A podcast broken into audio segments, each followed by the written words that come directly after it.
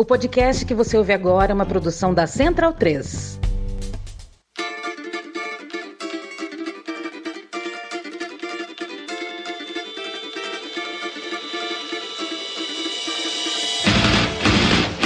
Olá, ouvintes da Central 3, sejam bem-vindos. Eu sou Fernanda Castro e esse é o seu Lado B Notícias, o semanário de notícias do Lado B do Rio, com temas que precisam de uma atenção maior, mas de forma mais objetiva.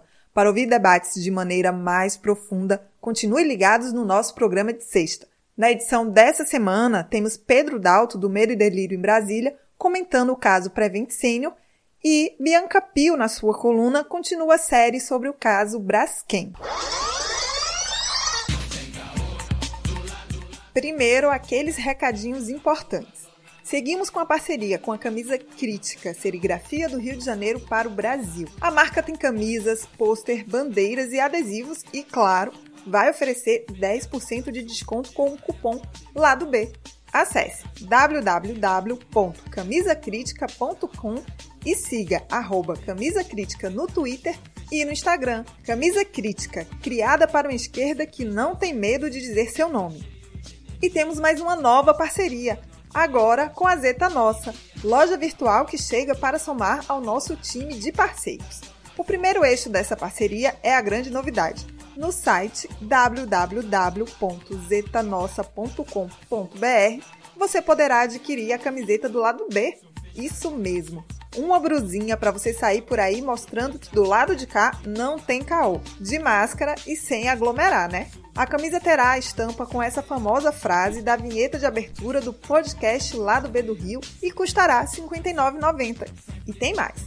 A partir de agora, para todas as compras, o ouvinte do Lado B terá 15% no cupom Lado B15, lá no site da Zeta Nossa. Para finalizar, apoiadores e apoiadoras do lado B na Aurelo concorrerão a um sorteio exclusivo mensal para receberem um produto da Zeta Nossa. Isso mesmo. Além do sorteio tradicional mensal dos apoiadores do lado B, quem está apoiando pela Aurelo vai concorrer ao sorteio oferecido pela Zeta Nossa. Então, corre lá nas nossas redes sociais e nas redes sociais da Zeta Nossa, arroba Zeta Nossa no Twitter e no Instagram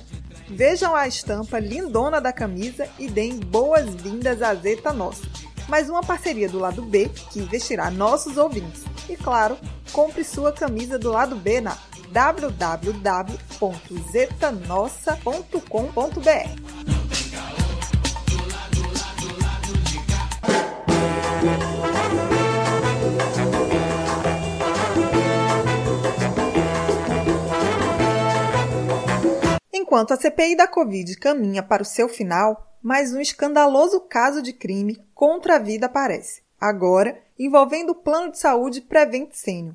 A CPI recebeu um dossiê de ex-médicos da operadora de saúde com a denúncia de que a Prevent Senior teria ocultado mortes de pacientes que participaram de um experimento com o uso do kit Covid. Segundo o dossiê, a Prevent Senior fez acordos com o governo federal, ainda no início da pandemia, para testar e disseminar o uso do kit Covid. Também, de acordo com o dossiê, os dados teriam sido manipulados para ter um resultado favorável ao uso da cloroquina.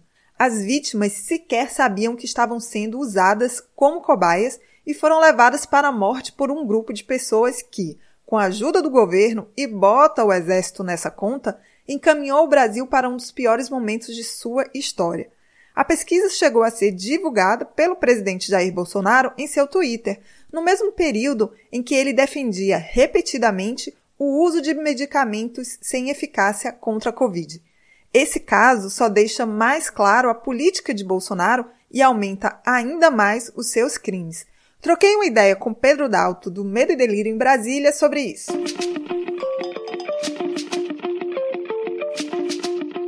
Pedro, bem-vindo. Na última semana Obrigado. veio à tona esse horror, né, do caso Prevent Senior. Então, eu queria que você comentasse esse caso para gente, falasse um pouco aí. É, eu acho que a primeira coisa a ser dita é dar total mérito ao, ao Samuel Pancha, é o arroba Campancha. Ele é que lá atrás, cara, descobriu aquela live onde tinha gabinete paralela, aquela reunião louca, absurda, foi ele que foi atrás E dessa vez, novamente, é ele que encontrou esse vídeo, que é o Paulo Zanotto com o cara lá do hospital. E eu acho que todo mundo tem que se refletir por que isso não veio da, do Globo, do Estadão ou da Folha e veio de alguém como ele. Então, fica aqui o meu cara reconhecimento. Eu acho que o trabalho dele foi, foi cara fundamental para isso. Tem um outro ponto. Esse teste é de 2020, né, de março. Fazer teste naquela época até era ok. Fazíamos nós, chineses e outros países. A questão toda é como esse teste foi desenvolvido e eu, eu acho que fazer teste desse em um, em um hospital voltado para pessoas da terceira idade é uma loucura, é um crime. Eu acho que pela ética médica isso não era algo comendável. E acho que por tudo que a gente leu é crime atrás de crime. Esse governo é uma coleção de crimes e talvez esse seja o crime mais brutal, o crime mais grave. Joseph Mengele Style total, é, é cara brutal que é isso. Você falou aí, né, desse governo que é criminoso, sabemos, e aí eu, então eu queria que você falasse um pouco aí dessa relação dos, dos bolsonaristas, como é que deu essa relação do governo com a Prevent, que está envolvida até a cabeça, né? É, isso é aquele pessoal, é o Paulo Zanotto, Nisi Yamaguchi, essa galera, eles, eles realmente acreditavam que eles iriam mudar o rumo da pandemia ou da cara medicina e aí eu acho importante é, cara, dizer que isso não eram eles só. Generais todos acreditavam na mesma coisa, por isso que lá tinha general da ativa lá. É, é esse descolamento da cara, realidade brutal. Eles acham que quem é médico é da esquerda, tem, tem essa loucura que, que é, é um é, grande complô global. Essas viagens é, esse pessoal usa chapéu de alumínio, então eles se encontraram, eles se casaram. E isso eu imagino, uma coisa é ler, outra coisa é você ler isso tendo que teu avô estava lá, ou teu pai. É, cara, é brutal, é, é crime atrás de crime. E aí eu espero sim que isso de alguma forma não vai ficar em vão. Eu acho que, cara, não vai, porque tem provas. Eu acho que a parte boa desse caso é que tudo que veio tona é de pessoas que estavam lá dentro, são médicos, então tem todas as mensagens, tem, tem uma porrada de coisa. Então eu, eu de fato espero que o pessoal do hospital seja preso. É, esse pessoal, Paulo Zanotto, Nise Yamaguchi e o Ministério. Alguém lá deu ok para isso. Quem foi, acho que ainda é uma questão que está em aberto, mas eles têm muita culpa no cartório. E agora eles começaram a mudar a narrativa, né? Dizer mal dos médicos e eles Sim. começam a construir uma contranarrativa para tentar se livrar. E aí eu dei uma olhada esses dias e vi, e vi vários é, bolsonaristas retuitando a mensagem da própria Prevent Senior, de, como se, se os advogados dos médicos tivessem feito uma proposta antes né, do, do caso vir à tona. Então, eles já estão começando a criar uma historinha aí, que é algo que eles sempre fazem, né? É, é, mas aí eu acho que é por é, nesse caso eles estão mesmo tipo eles cara não tem muito para onde ir, né? Ficou claro, então agora eles vão apagar, eles vão dizer que eles foram ludibriados lá atrás, que eles não tinham ideia disso, mas todos os crimes desses últimos dois anos eles estão no meio. É, acho que a gente nunca viu governo tão criminoso na nossa história desses 580 mil mortos, sei lá, cara, 200 mil só na conta dele, no mínimo, por baixo. É, a gente nunca viu alguma coisa assim. Mas eles vão, eles vão tentar inverter a história, dizer que eles só estavam ali salvando vidas, era por amor às pessoas. Eles vão. Isso aí eles vão apelar de várias formas.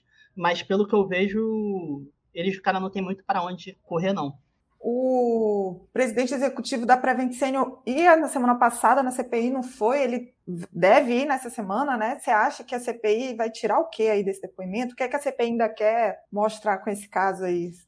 É, acho que se ele for, tem que ser um massacre como a gente nunca viu.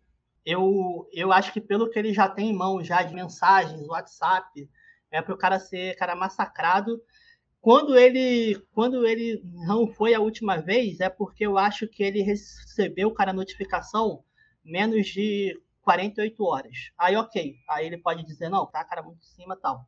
Mas nessa aí eu acho que talvez ele vá ter algum habeas corpus, então ele talvez não vá abrir muita coisa, mas ainda assim é para o cara sofrer um massacre lá durante oito horas e ser pisado e ficar esmagado. Essa é a minha crença, a minha fé. Espero que nesse dia o Alessandro esteja bem, Contarato bem, Tebet bem, Elisiane bem, porque acho que vai ser o dia talvez mais brutal. Acho que o cara vai ser esse dia aí. Para a gente finalizar, assim, bem, a CPI está acabando e veio esse caso brutal, horroroso. E aí, como é que você acha que fica isso para o bolsonarismo, para essa galera? Cara, relatório vai ter, mas se isso vai ter alguma implicação aqui, eu não faço ideia. Mas eu espero que seja todo mundo condenado. Eu acho que caso venha alguma coisa, vai vir, sei lá, de aia, porque aqui acho que não vai ter, a gente vai ficar nessa merda mesmo. Eles vão recorrer, vão cara absolver. Eu acho isso. Nessa parte aí eu sou pessimista, não sou otimista, não. Pedro, muito obrigada. Super admiro o seu trabalho, parabéns. Vocês fazem um trabalho Valeu. incrível e necessário, assim, super importante mesmo para nós, sobretudo nesse momento. Viu? Pra... Obrigadão, tchau.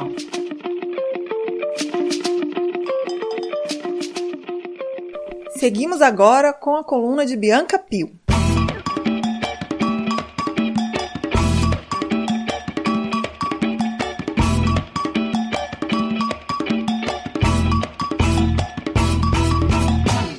Um salve para todo mundo que está ouvindo. Esse é o segundo episódio da série que eu estou produzindo sobre o caso Braskem em Maceió. Se você não ouviu o primeiro episódio, eu sugiro que o faça, porque nele eu conto como começou a exploração de salgema na capital alagoana, que resultou no maior crime ambiental em solo urbano já registrado no mundo. No episódio anterior, eu menciono os bairros afetados e não só os que tiveram afundamento de solo, porque o impacto dessa tragédia vai muito além disso.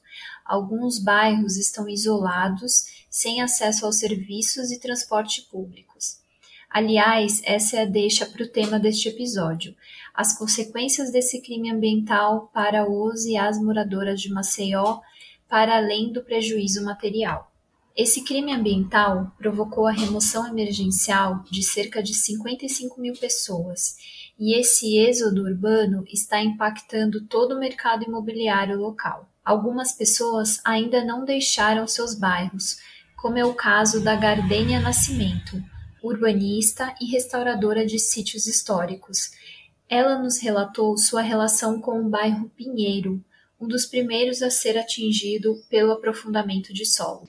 Eu sou moradora do bairro do Pinheiro desde 1972. Né? Vim aqui e moro com minha família é, há um bom tempo. É, a minha relação com o bairro é uma relação muito estreita, porque eu cresci, meus amigos de infância são daqui, são da rua, e como, como moramos muito perto do CEPA, eu cursei do jardim infantil até o ensino, final do ensino médio, é, no terceiro ano científico, no Colégio Moreira e Silva. Então, toda a minha vida de adolescência, de infância, é, foi toda aqui no Pinheiro. Dilma de Carvalho, professora de língua portuguesa e de literatura da rede pública municipal e estadual, nos conta que a casa que ela morou, também no bairro Pinheiro, foi adquirida pelo seu avô em 1944. Ela morou desde os sete anos nessa casa e foi o lugar onde ela construiu as suas redes de afeto. E é nessa casa que eu construo toda a minha, minha vida afetiva, minhas relações sociais né, onde eu começo a construir as minhas relações sociais. Foi nessa casa que eu passei a, a me relacionar socialmente com as pessoas. Fui estudar no grupo, no grupo escolar Sebastião da Hora, que ficava na Pitanguinha, para fazer o ensino fundamental primeiro ciclo. Depois de lá, Escola Maria José Loureiro, no CEPA, ensino fundamental. Depois, no mesmo CEPA, Escola Moreira e Silva, para o ensino médio e de lá para a universidade. Foi nessa casa que eu comecei a me relacionar com a Igreja Católica Nossa Senhora de Nazaré, na Coronel Lima Rocha, rua que é onde ficava a casa. Comecei a me tornar católica, participante da comunidade jovem de Nazaré, a frequentar ações sociais, a participar de ações sociais que fazíamos no Lar Luísa de Marilac, em Bebedouro, assisti às missas de fim de ano na igreja Santo Antônio de Bebedouro. Era dessa relação social do Pinheiro que eu conheci mais de perto e convivi com as irmãs do meu avô, que frequentavam a igreja Batista do Pinheiro e também ia para lá, frequentava com elas. Enfim, toda a minha relação familiar, de afetividade com tias avós, com meus avós paternos, que meu avô já é falecido, mas minha avó ainda é viva, tem 96 anos. Todas as minhas primeiras amizades na rua, Coronel Marrocha, adolescência como jovem católica e início de vida adulta foram na Coronel Lima Rocha, na casa de número 224, que hoje se encontra destruída pela Braskem. As consequências na vida das pessoas envolvem rupturas das relações sociais, perdas de referências da infância e tudo isso impacta as histórias de vida e também as histórias coletivas. E há muitos relatos de casos de depressão e adoecimento das pessoas impactadas. Vamos ouvir a Dilma sobre isso. E o dano causado também é muito grande. Né? O impacto que, que essa ruptura é, que a Braskem vem provocando também é, é impossível até de mencionar, porque eu tenho amigas lá que moram ainda no Pinheiro e que quando a gente visita, a dor é muito grande, porque você olha um lado da rua deserto e o outro lado habitado. Então eu vou à casa da minha amiga, sento na calçada e olho para frente e minha casa está destruída. A casa do meu vizinho de tantos anos está destruída. Esse dano é incalculável, impagável. Não há indenização que a Braskem possa pagar que vá compensar um dano emocional desse.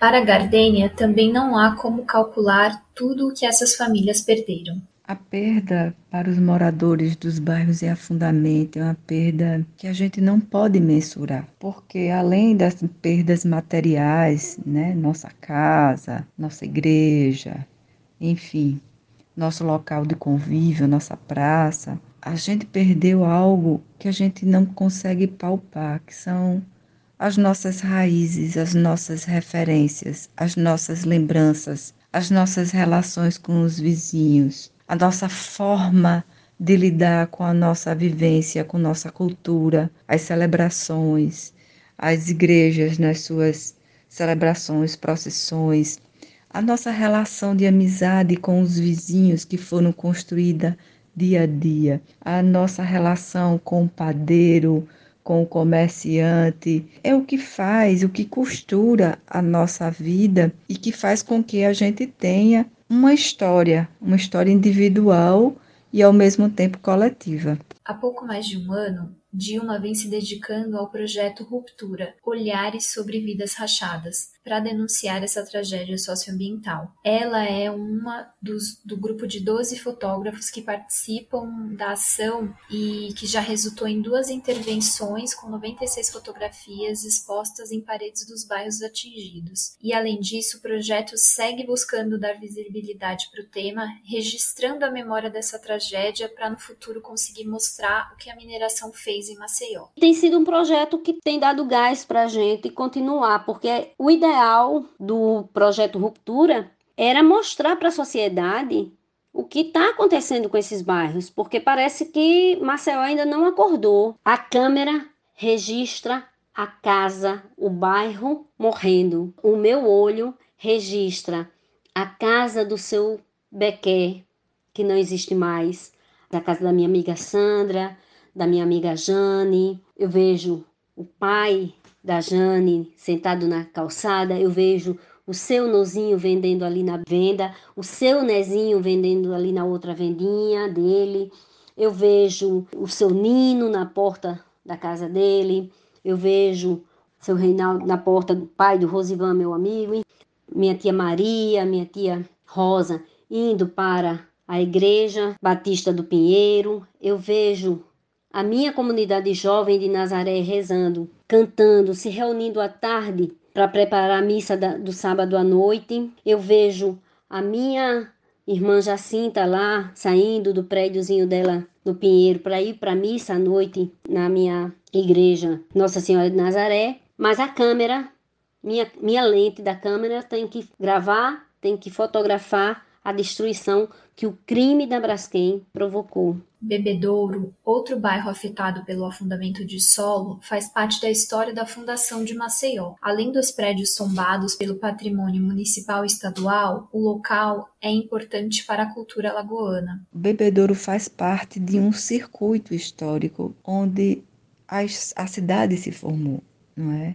A gente tinha o caminho de comerciantes que vinham do norte do nosso estado, da nossa cidade, em direção ao porto de Jaraguá, onde lá ele realizava as trocas. O bairro de Bebedouro era um ponto de parada dentro desse trajeto, que era feito com carro de boi para beber água, por isso o nome do bairro Bebedouro. O trilho do trem que veio seguidamente ele veio linkar, né? ele veio ligar nesses quatro circuitos, Jaraguá, Centro, Bebedouro e Fernão Velho. A perda da nossa cultura, materialmente falando, a gente não consegue dimensionar, porque a gente está falando de um bairro inteiro. A gente está falando de uma perda de uma casa que caiu. A gente está falando de uma referência cultural, de ligação, de criação da cidade. em primeiro lugar, materialmente, é o que a gente vê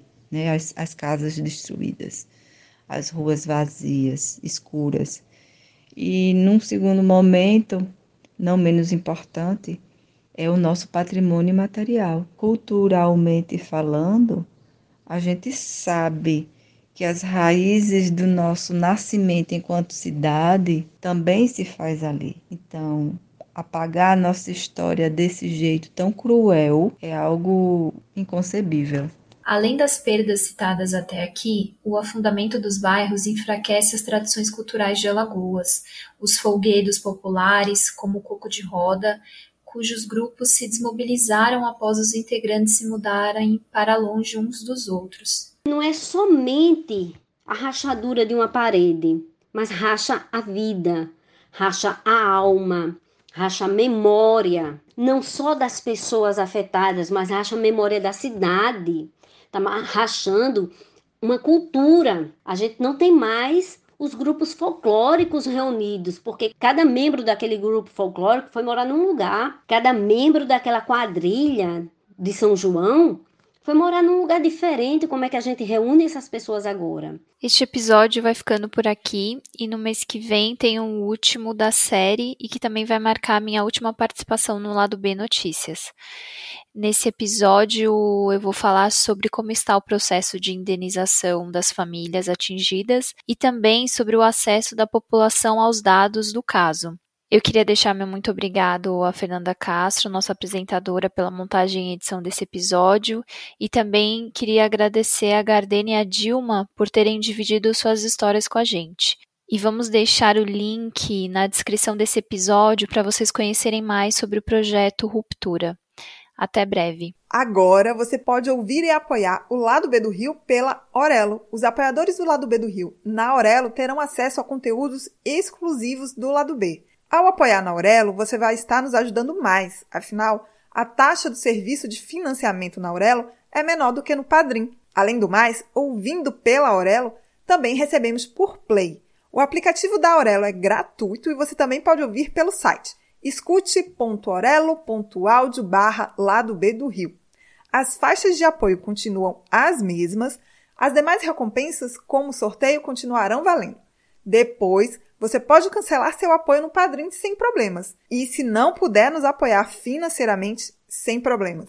Divulgue o nosso programa para geral.